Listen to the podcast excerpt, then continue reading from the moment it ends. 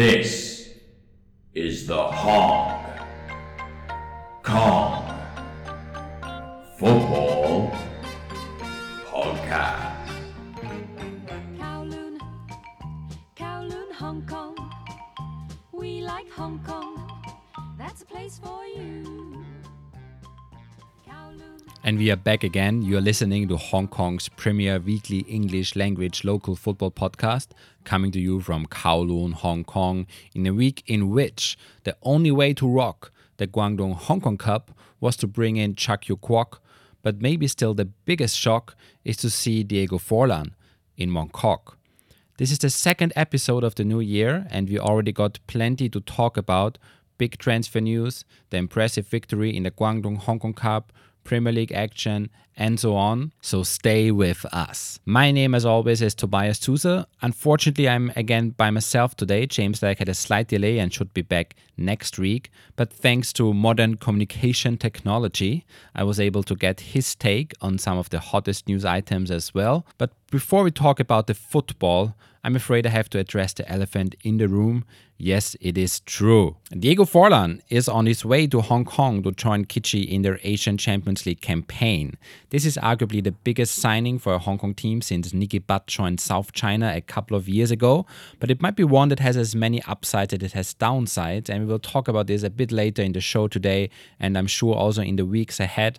For now, Let's turn to the action in the Guangdong Hong Kong Cup, which took place last week over two legs, starting with the home game on January 4th in Hong Kong Stadium. A crowd of more than 5,000 people came out to watch that game on a Thursday night, and I'm sure no one really had any reason to regret this because it was a very impressive performance of the Hong Kong team. A B team, let's not forget, due to Kim Pan-gon's sudden departure Kenneth Kwok took over the management of the team and he started with a quite unconventional lineup. Tsui Wang Kit and Chung Chu-yung as center backs. Chung was also team captain. In the midfield you had Wu Chun-ming and Wong Zi-ho and up front in the attack there was Cheng Chin-lung on the left, Lai Lok Yin on the right and Lo Kong Wai up front. I would probably say it was a game at eye level, with Guangdong and Hong Kong both having an equal number of chances. Actually, Guangdong maybe came closer to open the score with very good opportunities thanks to some of their stars like Xiao Chi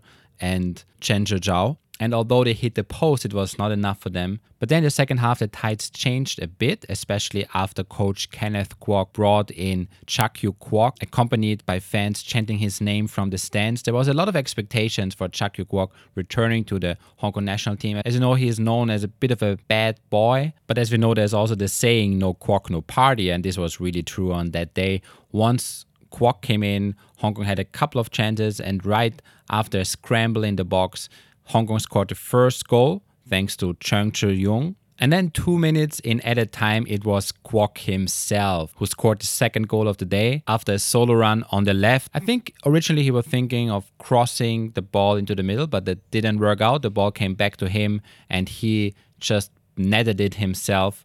A great return for Chuck Yiu Kwok into the national team. He was very happy after the game. Uh, a lot of fans celebrated with him, and definitely a very, very deserved appearance for him. And honestly, I hope that we see more of him in the national team. And I think he really justified again that he really should be in there. And given the departure of Kim Pan-gon, who was not a big fan of his, maybe that's actually his chance for a return to the Hong Kong national team. It would be good to see him. He's just 23 years of age. Yeah, maybe he had some disciplinary issues in the past, but uh, I think he deserves a second chance, especially if he really delivers. I'm still struggling like how I would call this uh, special impact that he has. Maybe I will call it the Kwok effect or something like this. Uh, it's interesting also that he is now a bit regarded as the successor of another C7 because he carries number seven. As you know, Chan Siu Ki, who had the number seven in South China and also the national team, has been a legend in Hong Kong football. But he might soon see the end of his career, and maybe Chuck Yiu Kwok, also carrying number seven, might be his worthy replacement in the national team in the near future. So hopes were high, of course, after Hong Kong winning the first leg 2 0 going with a two goal advantage into the second leg in Guangzhou. And the original plan of coach Kenneth Kwok was to concede no goals in Guangdong, but unfortunately, this didn't work out. Hong Kong conceded a penalty in the first half, scored by Lu Lin, the RNF player. And then also scored an own goal in the second half, which eventually saw the game level at 2 2, and both teams had to go in extra time. But neither Hong Kong nor Guangdong could make use of this added extra time of 30 minutes, and the game eventually went into the penalty shootout. And there it was Hong Kong who had maybe more luck, but also the better goalkeeper. Yoon Ho Chun saved two penalties. The Pegasus goalkeeper, who came a bit under criticism, I remember, by James so far in this podcast. But I think over both games, he showed a very, very good performance. And we could be hopeful that he might be able to really join the ranks of a top goalkeeper in Hong Kong. This time, Chuck Yiu Kwok came in at the end of the game. Didn't really have the same impact as in the first game. Uh, he missed his penalty in the end during the shootout, but still, um, overall, a very good performance for him and a great return to the national team. Now, this meant that after five years, Hong Kong won again the Guangdong Hong Kong Cup. In fact, it was the 40th anniversary edition of this particular tournament. And it also makes it the 16th win in total for Hong Kong compared to the 24 wins of the Guangdong FA selection. So we're already looking forward to next year when we have again this annual tournament. And to be honest, for me, it has become a bit of a highlight because, first of all, you can see a very local and talented Hong Kong team, which is different from the senior team in the style they're playing and also in the selection of the players. And at the same time, you still have the same excitement from the fans. I was very impressed by the showings of the fans, both in Hong Kong and in Guangdong.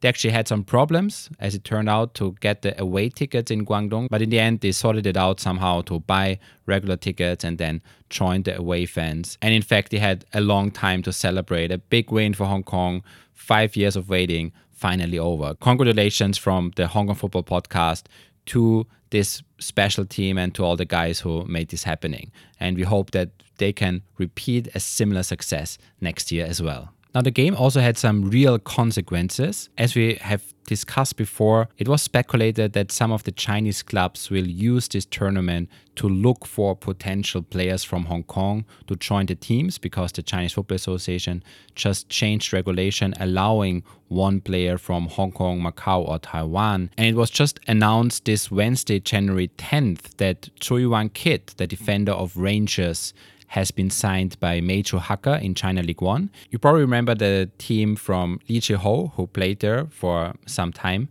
and also uh, Yuan Ching Kwong used to be assistant coach at Meizhou Hakka. So that's a great signing for Choi Van Kit. He's just 21 years old at the moment. He can play I think left back and center back positions. And I've also heard Meizhou don't have a lot of good defenders, so he might actually get a lot of playing time there as well if everything works out. It is also speculated that he will earn around seven to eight times more than he did at Rangers, so um, that's definitely a great career step for him, and we wish him best of luck. It is also rumored that Chuck Yiu Kwok has been approached by a Chinese team, and we're actually expecting a few more transfer news in this regard over the next couple of weeks when the China League One teams are preparing for the next season.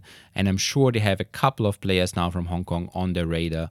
Um, particularly after this impressive performance in the Guangdong Hong Kong Cup. Now, before I'm going to talk more about all the goings on in Hong Kong football with transfer news, with Asian Champions League preparations, and so on, I would like co host James Legge to join this conversation, and I will have him on after this short break. The Hong Kong Football Podcast comes out every Wednesday.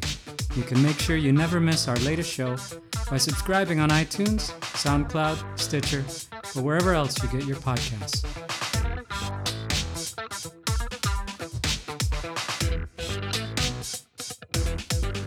Now, of course, everyone these days talks about the big signing of Kitchee, Diego Forlan, the Uruguayan international striker already 38 years of age, but coming back from retirement just for this last stint with Kitchee and ahead of their first Asian Champions League campaign. I think it's fair to say that Diego Forlan is a superstar in football in a category that is rarely seen in Hong Kong. He has played for the likes of Manchester United, Atletico Madrid, Inter Milan, and then approaching the end of his career, he also played in Japan at Cerezo Osaka and eventually in Mumbai City in 2016. Um, what's maybe a bit worrying is that his last competitive game was in, I think, December 2016, so he hasn't really played competitive football for one year, and it is yet to see if he still got it. But I mean, hopes are high. It's uh, Diego Forlan at the end of the day. I think it's fair to say that there are high expectations now that he might make the Kitchee attack more dangerous, especially in the ACL, where they will face very, very strong competition. What we also know is that uh, Forlan is expected to arrive in Hong Kong on Thursday afternoon with an Emirates flight.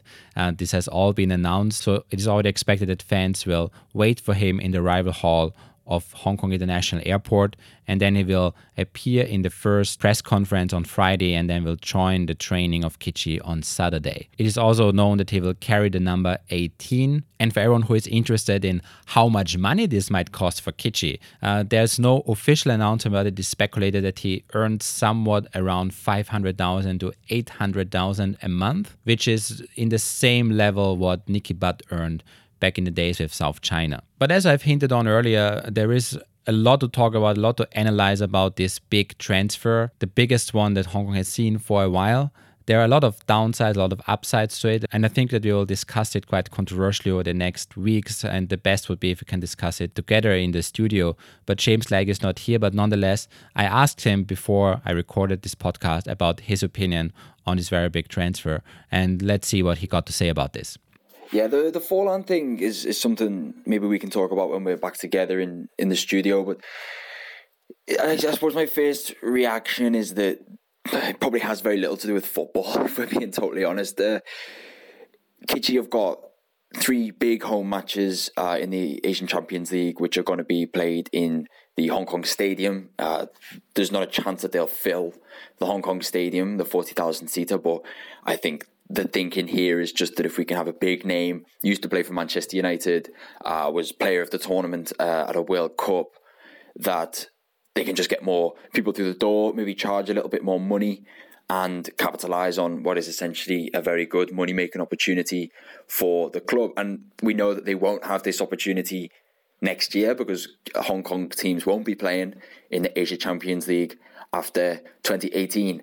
So my main reaction is that, it, of course, it'll be nice to watch, you know, such a, a, good player who, let's not forget, not only done well in Spain, but he actually did very well, you know, recently in the last few years in different Asian leagues.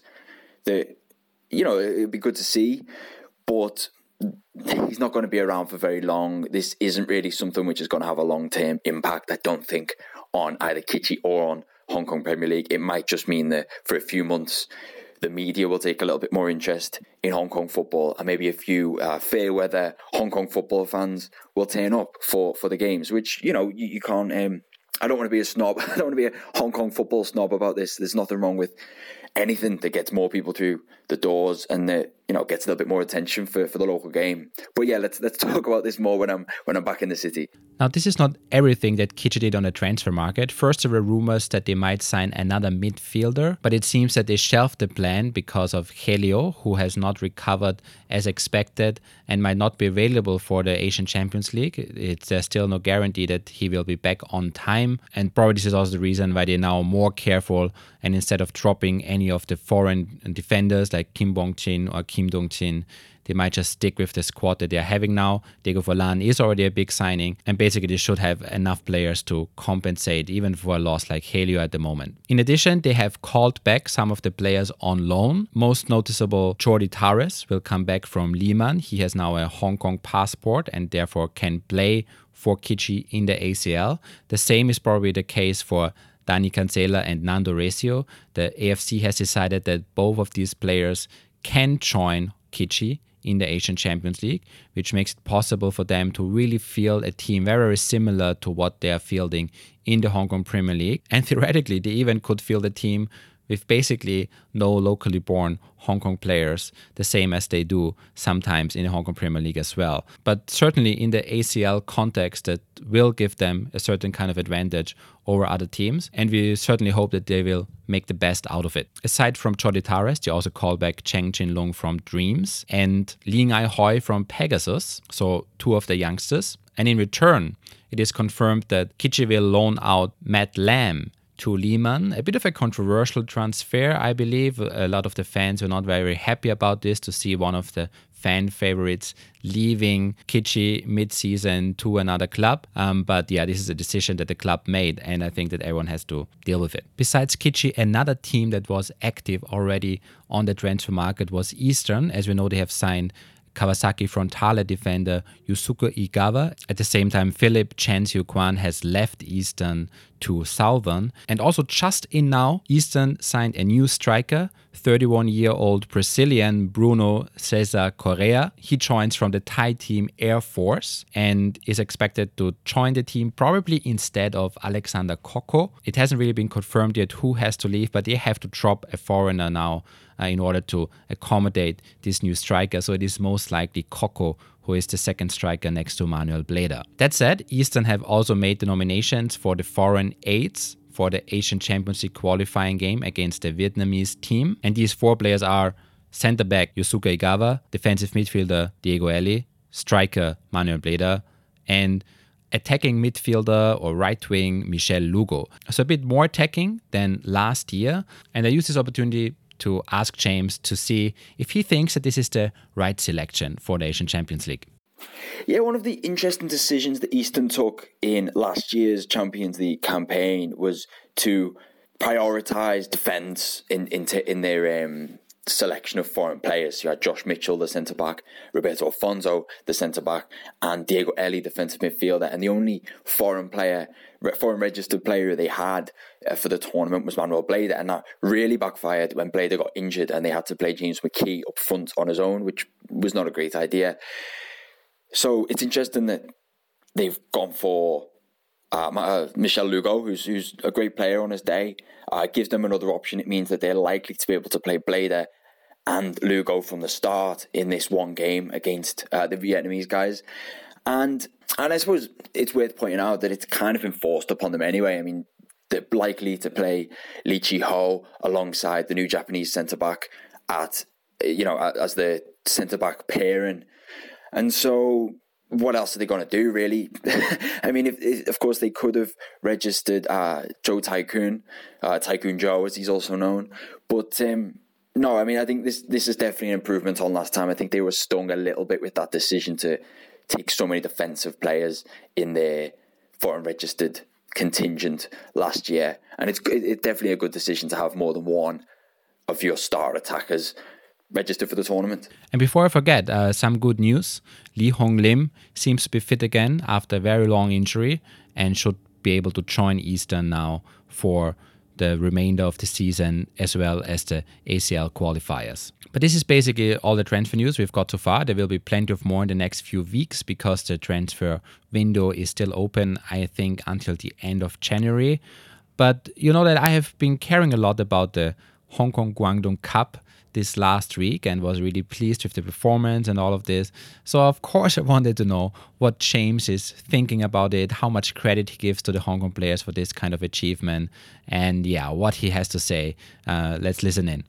Well, as regular listeners to the Hong Kong Football Podcast know, uh, you're, you're more the guy to talk about these kind of strange little tournaments that Hong Kong has. You know, I get a little bit jaded sometimes by the amount of different setups that are you know going on. But there's no question that this is an important win for Hong Kong. If you know they haven't done it in five years, uh, so it shows a certain amount of progress on that front. And what's interesting is that in this B team, so many of these players actually, you know, are stars for their clubs. Uh, you know, not necessarily the best clubs in Hong Kong.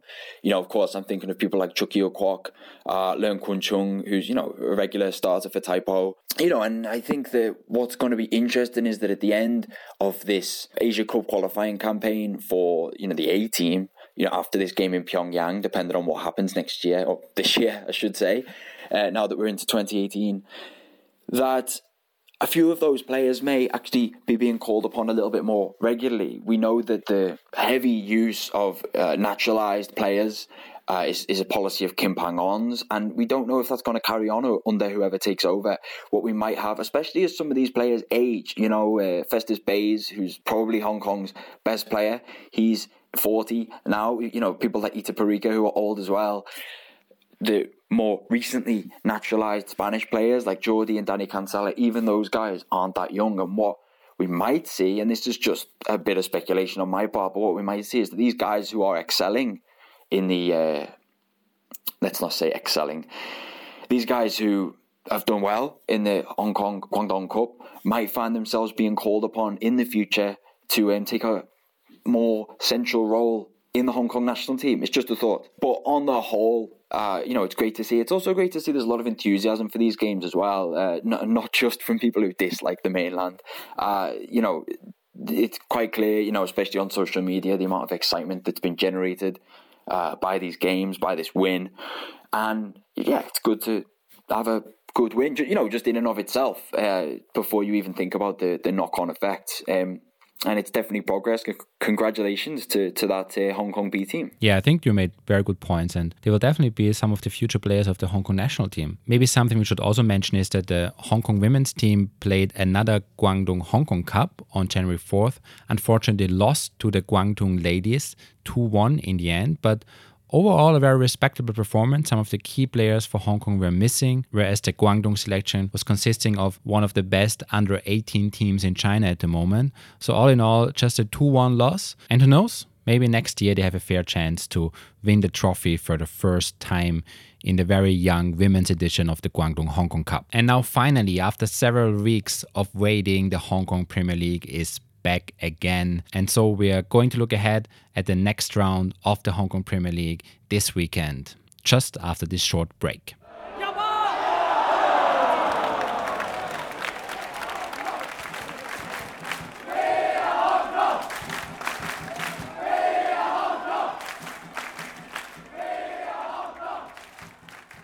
So first of all, there will only be four instead of five games this weekend because the match between RNF and Taipo has been postponed to January 28th. But meanwhile, on Friday, Pegasus will take on Yuen Long at Hong Kong Stadium at 8 p.m. Pegasus have just welcomed Nikola Komazec as their new striker, so this might be the first time back in the Hong Kong Premier League since his spell with South China last season. Yuen Long have also been looking quite good in the last few weeks. Unfortunately, Tam Lok Hin has picked up an injury in the Guangdong Hong Kong Cup and might be missing for a few more weeks. And it also looks like Alexander Randelovic is not fit yet to come back to the team. So Yuen Long still have problems with injuries, and it will be a tough one against Pegasus, who have been very consistent so far this season. And if I would have to make a call, I would definitely back Pegasus for this one. On Saturday, Eastern will take on Rangers at 5:30 in Mongkok Stadium.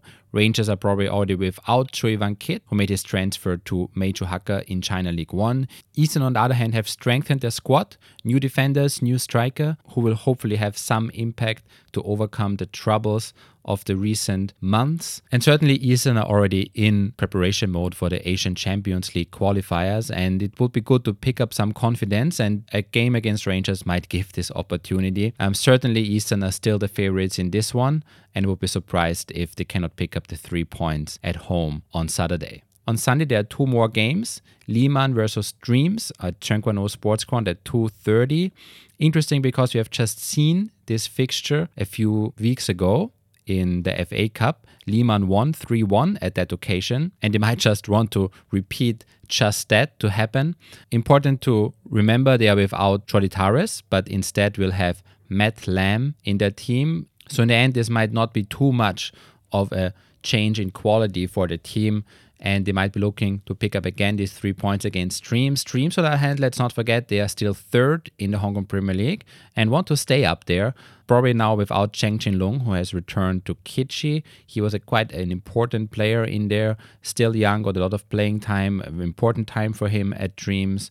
But now they might struggle a bit to find a right replacement. And in this case, I would probably still back up Lee Man to again beat Dreams in Kwan O. And then on Sunday night, probably the biggest game of this round, Kitchee versus Southern. I think there's still some myth around Southern, who was the last team that defeated Kitchee in the Premier League. Of course, Yuen Long just beat Kitchee in the Senior Shield, but the last defeat in the league really dates back to last January against Southern. And January Southern have been a quite difficult opponent for Kitchee, although they have been struggling a bit with their attacking performances, especially with some of the injured players and also the suspension of Marcos de la Espada. Regarding Kitchee, we are not sure yet if Diego Forlan will have his first appearance. It is rather unlikely, I would say, but nonetheless, he might be already there in the stadium, and we probably could even expect a bigger crowd of non Premier League followers who might just go there to look out for the superstar being somewhere in the stadium and get an autograph or something. So we will see how much impact it has on the Hong Kong Premier League if Forlan himself can draw attendance, even if he is not playing. But it's certainly a quite exciting Premier League round. By the way, the Eastern Rangers game and the Kitchee Southern game will also be on television. So check out the OnCC YouTube channel. You probably can stream the games there. And basically, this is all for this week. To be honest, I'm very much looking forward already to next week when I should be joined again here in the Hong Kong Football Podcast headquarters by my co host James Legge. Until then, have a great weekend. I hope your team wins. See you next week. Bye bye.